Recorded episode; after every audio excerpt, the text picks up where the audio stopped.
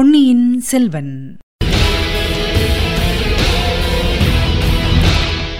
வணக்கம். நீங்கள் கேட்டுக்கொண்டிருப்பது தமிழசேஃபம். தமிழசேஃபமில் இனி நீங்கள் கேட்கலாம் பொன்னியின் செல்வன். வழங்குபவர் உங்கள் அன்பின் முனைவர் ரத்னமாலா புரூஸ். பொன்னியின் செல்வன் பாகம் 5, தியாக சிகரம், அத்தியாயம் 79, சாலையில் சந்திப்பு. பொன்னியின் செல்வரின் முடிசூட்டு விழா விரைவிலேயே நடைபெறப்போகிறது என்று நாடு நகரமெல்லாம் தெரிந்து போயிருந்தது. மக்கள் ஒரே ஆர்வத்துடன் அந்த வைபவத்தை எதிர்நோக்கியிருந்தார்கள். ஆதித்த கரிகாலரின் அகால மரணம், மந்தாகினியின் உயிர் தியாகம், பெரிய பழுவேட்டரையரின் சபத நிறைவேற்றம் ஆகிய நிகழ்ச்சிகள் சக்கரவர்த்தியின் உள்ளத்தை பெரிதும் துன்புறச் செய்திருந்தன.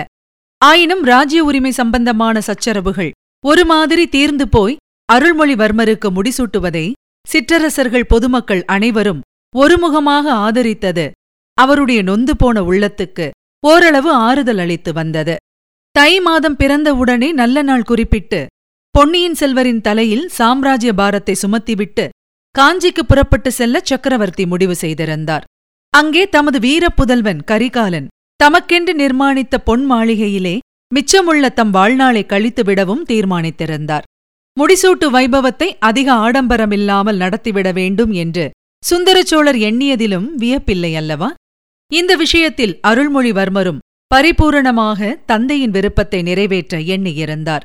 ஆகையால் முடிசூட்டு விழா முடியும் வரையில் நாடு நகரங்களில் பொதுமக்களிடையில் அதிகமாக போவதில்லை என்று தீர்மானித்திருந்தார்.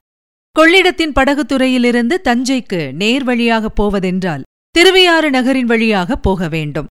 அந்த நகருக்குள் சென்றால் மக்கள் அவரை சூழ்ந்து கொண்டு ஆரவாரம் செய்வார்கள் என்பது நிச்சயம். ஆகையால் நண்பர்கள் இருவரும் அந்த நகர் வழியாக புகாமல் சிறிது மேற்கே ஒதுங்கிச் சென்று காவேரி நதியை கடந்தார்கள். குடமுருட்டி நதியை அடைந்ததும் அதன் கரையோடு தஞ்சை ராஜபாட்டையை நோக்கி சென்றார்கள். 5 நதிகள் அடுத்தடுத்து பாயும் அந்த அற்புதமான பிரதேசத்தின் நீர்வளமும் நிலவளமும் மார்கழி மாதத்தில் கண்கொள்ளா காட்சியாக திகழ்ந்தன.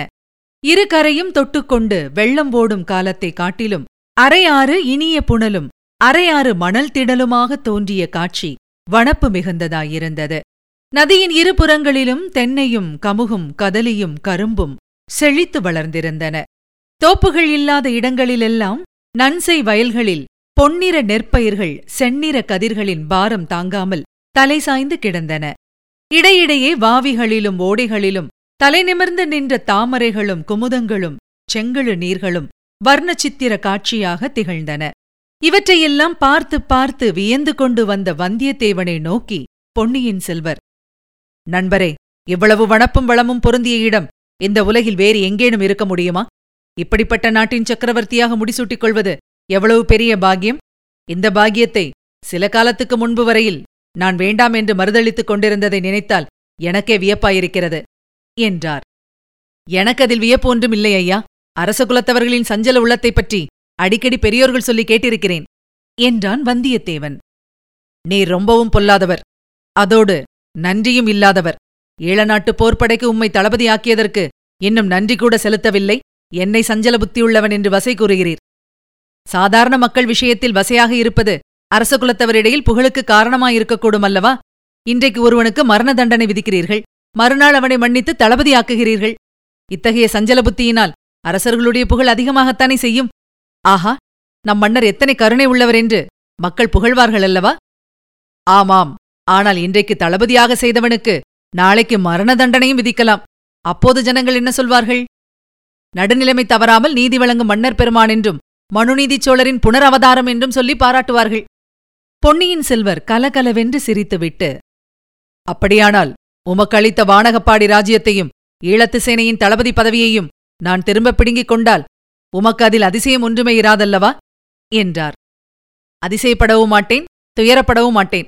இப்போது கூட தாங்கள் என்னை ஈழ நாட்டுக்கு அனுப்புவது எனக்கு பெரிய தளபதி பதவி தரும் நோக்கத்துடனா, அல்லது என்னை இந்த அழகிய சோழ நாட்டில் இருக்கக்கூடாது என்று தேச பிரஷ்டனாக்கும் நோக்கத்துடனா என்பது எனக்கு சந்தேகமாகவே இருக்கிறது. உண்மையில் இவ்வளவு சாமர்த்தியசாலியான உம்மை எனக்கு முதல் மந்திரியாக்கிக் கொண்டு என் அருகிலேயே வைத்துக் கொள்ளவே எனக்கு பிரியமாக இருக்கிறது. ஆனால் முதன் மந்திரி அனிருத்தர் உமக்காக தமது பதவியை விட்டு விலகிக் கொள்வார் என்று தோன்றவில்லை. அது ஒன்றுதான் காரணமாயிருந்தால் நானே முதன் மந்திரி அனிருத்தர் அவர்களிடம் கேட்டுக்கொள்கிறேன். பொன்னியின் செல்வர் நகைத்துவிட்டு, இல்லை, வேறு காரணமும் இருக்கிறது. என்றார். அப்படித்தான் நானும் நினைத்தேன். என்ன நினைத்தீர்? தாங்கள் இப்போதெல்லாம் மனத்தில் ஒன்றை வைத்துக் கொண்டு வெளியில் ஒன்று சொல்கிறீர்கள் என்று. வல்லத்தரசரே, தங்களுடைய குற்றச்சாட்டை மெய்ப்பிக்க ஓர் உதாரணம் சொல்ல முடியுமா? நன்றாக முடியும். தங்களுடைய மகுடாபிஷேக வைபவத்துக்கு தை மாத ஆரம்பத்திலேயே நாள் வைத்திருக்கிறது. அது தங்களுக்கு தெரியும். அப்படி இருக்கும்போது சற்று முன் நம்மை பிரிந்து சென்றவர்களிடம் நீங்கள் இல்லாமல் என் மகுடாபிஷேகம் நடைபெறாது என்றீர்கள். அதை பற்றி நான் வேறு என்ன நினைப்பது என்று கேட்டான். பொன்னியின் செல்வர் மறுபடியும் நகைத்துவிட்டு, ஆமாம், முன்னையெல்லாம் நான் மனத்தில் தோன்றுவதை அப்படியே வெளிப்படையாக சொல்வது என்றுதான் வைத்துக் கொண்டிருந்தேன். வந்தியத்தேவரோடு சிநேகமான பிறகு மந்திர தந்திரங்களில் பயிற்சி பெற்று வருகிறேன் என்றார். வீணாக எனக்கு புகழ்ச்சி கூறுகிறீர்கள்.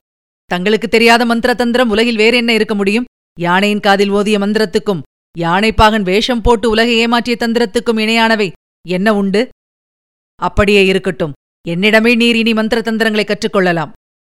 அவ்வாறு நான் அதிகமாக கற்றுக்கொண்டு விடப் போகிறேனே என்றுதான் என்னை இலங்கைக்கு விரட்டிவிட பார்க்கிறீர்களோ? நண்பரே, ஈழ நாட்டுக்குப் போவதில் தங்களுக்கு ஒருவேளை விருப்பமில்லையா என்ன? யார் சொன்னார்கள்? இலங்கைக்கு அப்பால் இன்னும் தூரத்திலுள்ள இடங்களுக்கு போகும்படி கட்டளையிட்டாலும் புறப்பட ஆயத்தமாயிருக்கிறேன். எவ்வளவு சீக்கிரம் அனுப்புகிறீர்களோ அவ்வளவுக்கு மகிழ்ச்சி அடைவேன். என்னை விட்டு பிரிந்து போவதில் அவ்வளவு மகிழ்ச்சியா தங்களுக்கு? ஆமையா, பேரரசர்களிடமிருந்து எவ்வளவு தூரத்தில் இருக்கிறோமோ அவ்வளவுக்கு நல்லது என்ற முடிவுக்கு வந்திருக்கிறேன்.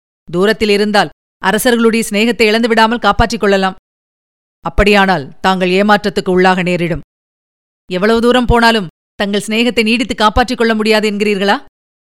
இல்லை இல்லை, அதிக காலம் என்னை தாங்கள் பிரிந்திருக்க முடியாது என்று சொல்கிறேன். சில தினங்களுக்கெல்லாம் நானும் ஈழத்துக்கு வந்து தங்களுடன் சேர்ந்து கொள்வதாக உத்தேசித்திருக்கிறேன். தங்களை உடன் அழைத்துக் கொண்டு கடல்களை கடந்து அப்பாலுள்ள தீவாந்தரங்களுக்கெல்லாம் போக திட்டமிட்டிருக்கிறேன். நம்முடன் சமுத்திரகுமாரியையும் அழைத்துப் போக முடியவில்லையே என்றுதான் வருத்தமாயிருக்கிறது. ஐயா, என்னுடன் சேர்ந்து தாங்கள் மந்திர தந்திரங்கள் கற்றுக்கொண்டீர்கள். தங்களுடன் சிநேகமானதிலிருந்து நான் உண்மையை பேசுவது என்று விரதம் எடுத்துக்கொண்டேன். இப்போது என்னுடைய மனத்தில் உள்ளதை தங்களிடம் சொல்லட்டுமா? தாராளமாக சொல்லுங்கள். என் நண்பர் சேந்த நமுதனாரிடமிருந்து, தங்கள் சித்தப்பா மதுராந்தகத்தேவரிடமிருந்து சோழ சாம்ராஜ்யத்தை தாங்கள் எடுத்துக்கொள்கிறீர்கள். அதற்கு ஒரு மாதிரி நியாயம் உண்டு. தாங்களே முடிசூட வேண்டும் என்பது மக்களின் விருப்பம் என்று காரணம் காட்டலாம். ஆனால் அவரிடமிருந்து பூங்குழலியை அபகரித்திருந்தால் அதுபோன்ற பெரும் துரோகச் செயல் வேறு எதுவும் இருக்க முடியாது. அதற்கு நியாயமே சொல்ல முடியாது. சமுத்திரகுமாரி இப்போது மதுராந்தகத்தேவரின் தர்மபத்தினி என்பதை தாங்கள் நினைவு வைத்துக் கொள்ளுங்கள் என்றான் வந்தியத்தேவன். பொன்னியின் செல்வர் கலகலவென்று சிரித்துவிட்டு, என்னை தசகண்ட ராவணனோடு சேர்த்து விடுவீர்கள் போலிருக்கிறதே என்றார். பின்னர், தங்களுடைய நண்பருக்கு பரிந்து தாங்கள் பேசுவது நியாயந்தான். ஆனால் பூங்குழலியின் நிலைமை என்ன? அவள் என் சித்தப்பாவை மனமு வந்து கல்யாணம் செய்து கொண்டாளா என்று கேட்டார் அருள்மொழிவர்மர். அதற்கென்ன சந்தேகம்? கோமகனே, தாங்கள் இந்த சோழ சாம்ராஜ்யத்தின் சக்கரவர்த்தியாகலாம். இந்த பூமண்டலம் முழுவதையும் வென்று ஒரு குடைநிழலில் கொண்டு வந்து ஆட்சி புரியலாம். ஆனால் பூங்குழலி அம்மையை மட்டும் அவருடைய விருப்பத்திற்கு விரோதமாக எந்த காரியமும் செய்யும்படி கட்டாயப்படுத்த முடியாது. செம்பியன் மாதேவியின் செல்வ புதல்வரிடம் பூங்குழலி அம்மை கொண்டிருந்த அன்பின் ஆழத்தை நான் அறிந்து கொள்ளும் பேறு பெற்றேன். அதற்கு இணையான அன்பை இன்னும் ஓரிடத்திலேதான் கண்டிருக்கிறேன். அது எங்கே கண்டீர்கள்? என்னிடம் அதை பற்றி சொல்லலாம் என்றால் சொல்லுங்கள். கொடும்பாளூர் இளவரசி வானதியிடம்தான் கண்டேன். அத்தகைய அன்பை வேறு எங்கே காண முடியும்? பொய் பொய், உண்மை பேசும் விவரத்தை அதற்குள்ளே மறந்துவிட்டீரோ? மனத்தில் ஒன்றை ஒளித்து வைத்துக் கொண்டு வெளியில் ஒன்றை திரித்து சொல்லுகிறீரே.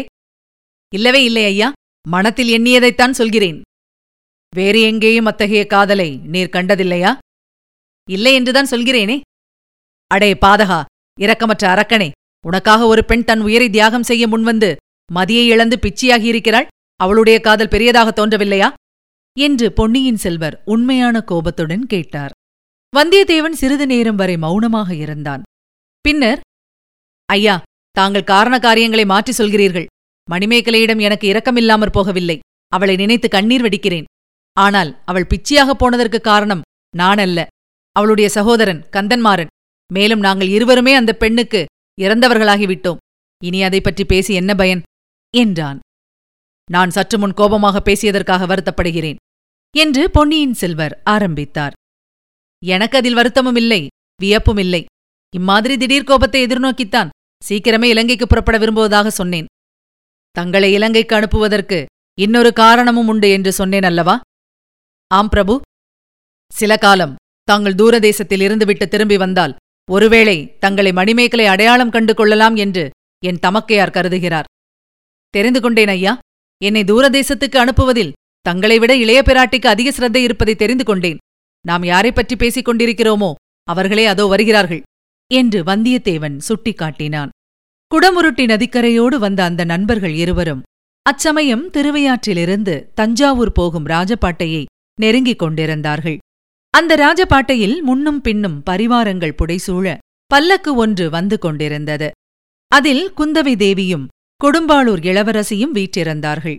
குதிரைகள் மீது வந்த நண்பர்கள் இருவரையும் பார்த்ததும் அப்பெண்மணிகளின் கண்கள் வியப்பினால் விரிந்தன. அவர்களுடைய முகங்கள் மகிழ்ச்சியால் மலர்ந்தன. இதுவரை நீங்கள் கேட்டது பொன்னியின் செல்வன். வழங்கியவர் உங்கள் அன்பின் முனைவர் ரத்னமாலா புரூஸ். மீண்டும் அடுத்த அத்தியாயத்தில் சந்திக்கலாம். இணைந்திருங்கள், மகிழ்ந்திருங்கள்.